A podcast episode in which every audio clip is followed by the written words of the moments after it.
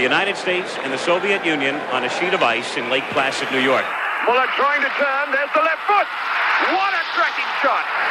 Gerdie Muller. If you see a 9-9, Olga Korbut's won a gold medal. There it is. Five seconds left in the game. Do You're listening to a podcast from Key Moments in Cold War Sports History, an online archive series showcasing the work of expert historians. I'm Vince Hunt and I'll be hosting the series, asking each guest to choose an important document or artefact they think is of great significance in the Cold War sports arena. Rocky Four. The role of sport in Cold War cinematic propaganda has fascinated scholars since the earliest days, and perhaps no character more than Rocky. Hollywood picked up the idea of sporting heroes, and Tony Shaw, history professor at the University of Hertfordshire, will discuss this in a moment. Denise Youngblood, professor of history at the University of Vermont, will discuss the Soviet filmmakers' take on sport, which is somewhat different. Well, I'm here with Denise and Tony, and, and Tony, let's start with Rocky he's an all American hero, really, something of a pastiche by the end of his career, but an important propaganda tool, isn't he? Yeah, yeah, he was an American hero emerging from the late 70s into the 80s, but this is one of the the most hard propagandistic movies which Hollywood produces throughout the whole of the Cold War. And of course, we see uh, Rocky, Rocky Balboa, uh, eventually beating Ivan Drago, who's this six foot eight character uh, Rocky goes to Moscow to beat the Soviets on their own soil, uh, beats Ivan, and then uh, before he leaves the ring, gives this speech to the whole uh, to the whole Politburo uh, and the Soviet audience about the need for peace uh, between the two sides. and, and in a way, this is what. Um, Ronald Reagan himself was arguing by that stage, and this, of course, is only a few years before the Berlin Wall comes down and of course, this is in the in the Reagan period, isn't it? And uh, what strikes me about Rocky Four, because that's the film, it is it is somewhat polarized. Uh, Denise, how did this play with Soviet audiences, the Soviet public? Did, I mean, did they laugh at this?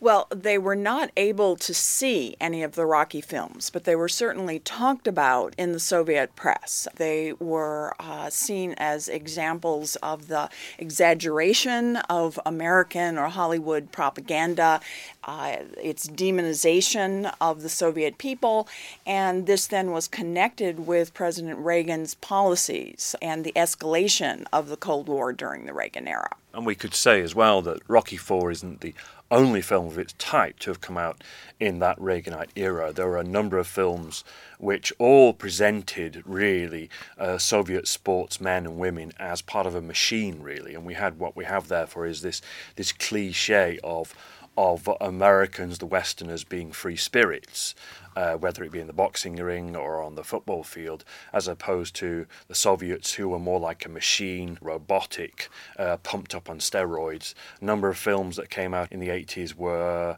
uh, Miracle on Ice, which is a, a sort of American celebration of the American college kids as they were presented defeating the, the red Soviet machine in the hockey Olympics of 1980, and a movie came out in, in um, just before Rocky Four, which was showing Eastern Bloc gymnasts like Nadia Comaneci, who was something of an international celebrity by this by this stage, as again being treated terribly by their coaches and being driven to all all manner of uh, lengths, including illness, etc., uh, just so the Soviets will win the image of the Soviet athlete uh, and coach uh, presented in Soviet cinema is exactly the opposite of the way Hollywood cinema presented Soviets.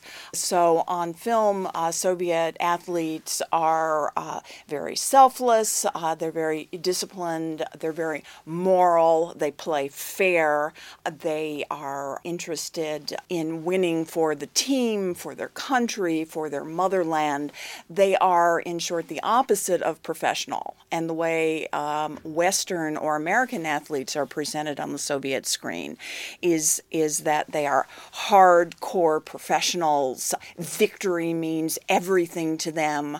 They do not fight fair. They play dirty. They are backed by big money. So it's truly a good example of warring propagandas uh, in the cinema. Most uh, cinematic propaganda using sport on film is not of what we would call sort of hard type, overtly anti the other. And most of it is what we call soft propaganda, that which, in a way, is, is more discreet and which sells the virtues of your side rather than criticizes the, the, the, the, evils of the other. And American films were, were very clever at this. Uh, uh, so if one reaches back further into the Cold War, into the 1940s and 1950s, we have movies. Uh, I picked up on one, which is called Strategic Air Command, which is a, a Jimmy Stewart a melodrama from the mid 1950s where Jimmy Stewart plays a, a baseball, a, a, sort of rather aging baseball star who's persuaded by one of his buddies from the Air Force to, to give up baseball, to give up fame and fortune on the baseball diamond in exchange for being part of America's peacetime nuclear force. And so, what we have here, in other words, is this interweaving of patriotism, sport, and the military in a sort of nice family melodrama showing us that, showing the Americans anyway, that they they have to make changes to the way they're living, including sportsmen. Um, perhaps, in other words, that the Cold War is, is, is bigger than all of us. It's not just what we see directly, maybe on the, on the TV screens, but it, it, it also creeps under the radar on many occasions the Soviets also made quite a number of soft propaganda films that showed the values of being a Soviet citizen. And interestingly, uh, many of the sports films are actually comedies, uh, romantic comedies and musical comedies, which is something that uh, Americans wouldn't uh, connect with a sport film. Today, the Soviet Union has officially entered professional boxing. This is not just an exhibition fight. Look, this is us against them. He would like to compete against anyone who's qualified. One thing that's interesting me, Tony, is that you've mentioned uh, Jimmy Stewart and then there's Sylvester Stallone as being uh, Rocky. These are household names. There's Hollywood behind this. There's such a huge uh, amount of investment in this propaganda. Hollywood isn't independent of uh, government at this stage. We always associate Soviet cinema and Soviet media as being part of the state, as being influenced by the Soviet government. But we have plenty of evidence now because the archives, uh, to a great extent, have opened up. We have evidence of American filmmakers being influenced, being subsidized, being uh, encouraged by the likes of the Pentagon, by even the CIA or the State Department into making movies which will sell America overseas, which will perhaps reshape the poor image that America has overseas. And one theme in particular, which the American government was very wary of, uh, was the, the, theme of race and the perceived racial discrimination, this notion that the African American was a second class citizen. Uh, and we have uh, examples of numerous movies being made, sometimes entirely independently by Hollywood, sometimes uh, at the behest of government, of movies presenting African Americans who can reach the very top of American sports, who can integrate into American society, and therefore can start to counter the argument that the Soviets made that America wasn't really a, a, society that was equal. It couldn't be a beacon of equality in the world. One such film we could talk about would be the Jackie Robinson story, which came out in 1950. Jackie Robinson was famous for having uh, broken the, the color bar in baseball in the late 1940s. And this film came out uh, soon afterwards and really is a, is a sort of very uplifting story of, of how Jackie Robinson can make it like other black athletes in America, can break the problems that black Americans have had for a long time. And at the very end of that film, interestingly, Jackie Robinson makes a statement in front of Congress, uh, which he says that all African American African Americans will or are going to have to fight the Cold War for their country, in contrast with what a number of black Americans on the political left in this period were saying that one such character was Paul Robeson, an actor and a sportsman. He was saying that black Americans shouldn't fight for America because they really didn't have what they'd been fighting for for, for a couple of generations. Denise, did the Soviets put so much emphasis on propaganda by bringing in uh, high profile filmmakers? That's a really interesting question. Uh, in general, uh, they did. The Soviet film industry had been nationalized since 1919, and um, cinema was considered to be the most important form of propaganda in the Soviet Union.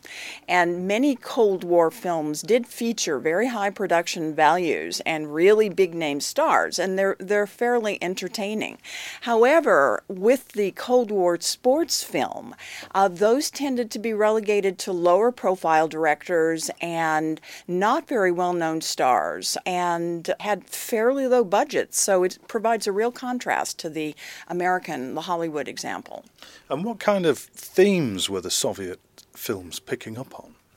What they wanted to show was the superiority of the Soviet way of life. Uh, they needed to do this for their own people. They also needed to do this for uh, the East European bloc states where their films were also shown. You have to keep in mind that despite the use of the term Iron Curtain, the Iron Curtain really wasn't iron. It was really quite porous. And there was considerable influence of West European culture and also also American culture in the Soviet Union uh, in the post war period after Stalin's death. So that Soviet films were competing not with the Rockies because those were never shown in the Soviet Union, but with with uh, film stars like Elizabeth Taylor, the movie Cleopatra. Uh, there were a lot of American films that were shown in the Soviet Union. Soviet audiences preferred them, and so Soviet filmmakers were really in a conundrum as to how to be as entertaining and yet politically correct at the same time. Drago is the most perfectly trained athlete ever. Whatever he hits, he destroys. As scholars of the two different styles, which do you think, Denise, is the superior form? There's no question that Hollywood won the cinematic Cold War. Soviet directors were always constrained by having much less money than their Hollywood counterparts. They were constrained by not being able to present really sensationalized stories. They could have romance, but it couldn't get too erotic. Uh, they they could have beautiful uh, actresses, but not too glamorous. And so, when looking at the two products side by side, there's no question which is more entertaining, and it's definitely the Hollywood film. I think we both agree on this. Uh, I think part of the reason as well is the fact that from a very, very early stage in its development, Hollywood is always thinking about uh, how it can make money overseas. Mm-hmm. And this is the case even more perhaps during the Cold War after 1945 when TV comes along and starts to bite into uh, the cinematic market. So it became, becomes even more important for Hollywood to make money not just in the US but elsewhere and therefore it's thinking about how it can sell movies worldwide. And that brings with it a certain, mm, you know, how is it going to present America? How is it going to appeal to lots of different markets, to lots of people uh, from different cultures, speaking different languages? And it just makes a Hollywood product more appealing on an international scale. Now, you could argue that that that's not necessarily propagandistic. That's about money, but propaganda and money are always interwoven in many ways. Denise, you're the expert in Soviet film. For students wishing to know more, could you perhaps recommend a, a classic of the Soviet genre? The two classic examples are a film from the late Stalin era called Sporting Honor, which is quite a delightful um, comedy um, about uh, Soviet uh, soccer, football, and uh, the competition between two young athletes for who's going to get the you know the star starting uh, position. Uh, there's there's romance, there's there's competition uh, within the team. There is a great coach, very, you know, very nice guy, and they end up uh, winning the national championship. They get to go abroad to play. They manage to outfox Western skullduggery on the field and win the game. That was a film that really attracted audiences. I think not because of the anti Western sentiments that were tacked on at the end, but really because it's just fun. It's a fun, entertaining uh, film, and that's one that I'd certainly recommend. Tony, um, if we take Rocky as being maybe a high or low point of uh, anti Soviet propaganda, uh, what would you pick if Rocky wasn't in the video library?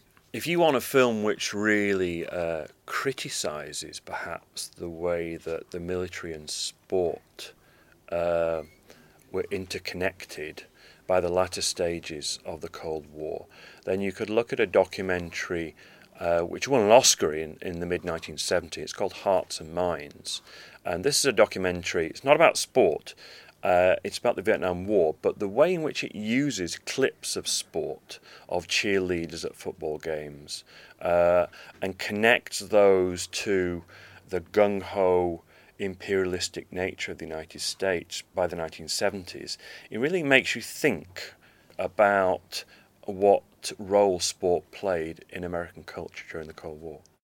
You've been listening to a podcast from the series Key Moments in Cold War Sports History, a project bringing together experts from around the world and hosted here on the Wilson Centre's online digital archive at digitalarchive.org. These podcasts are part of the project The Global History of Sport in the Cold War, which is sponsored by the National Endowment of the Humanities, directed by Professor Bob Edelman of UC San Diego, Professor Chris Young from the University of Cambridge, and Dr. Christian Ostermann of the Woodrow Wilson Centre, and run in collaboration with the German Historical Institute Moscow, the Jordan Centre for Advanced Russian Studies at New York University, and Pembroke College, University of Cambridge. The presenter is Vince Hunt, and the series is produced by Vince Hunt and Laura Deal.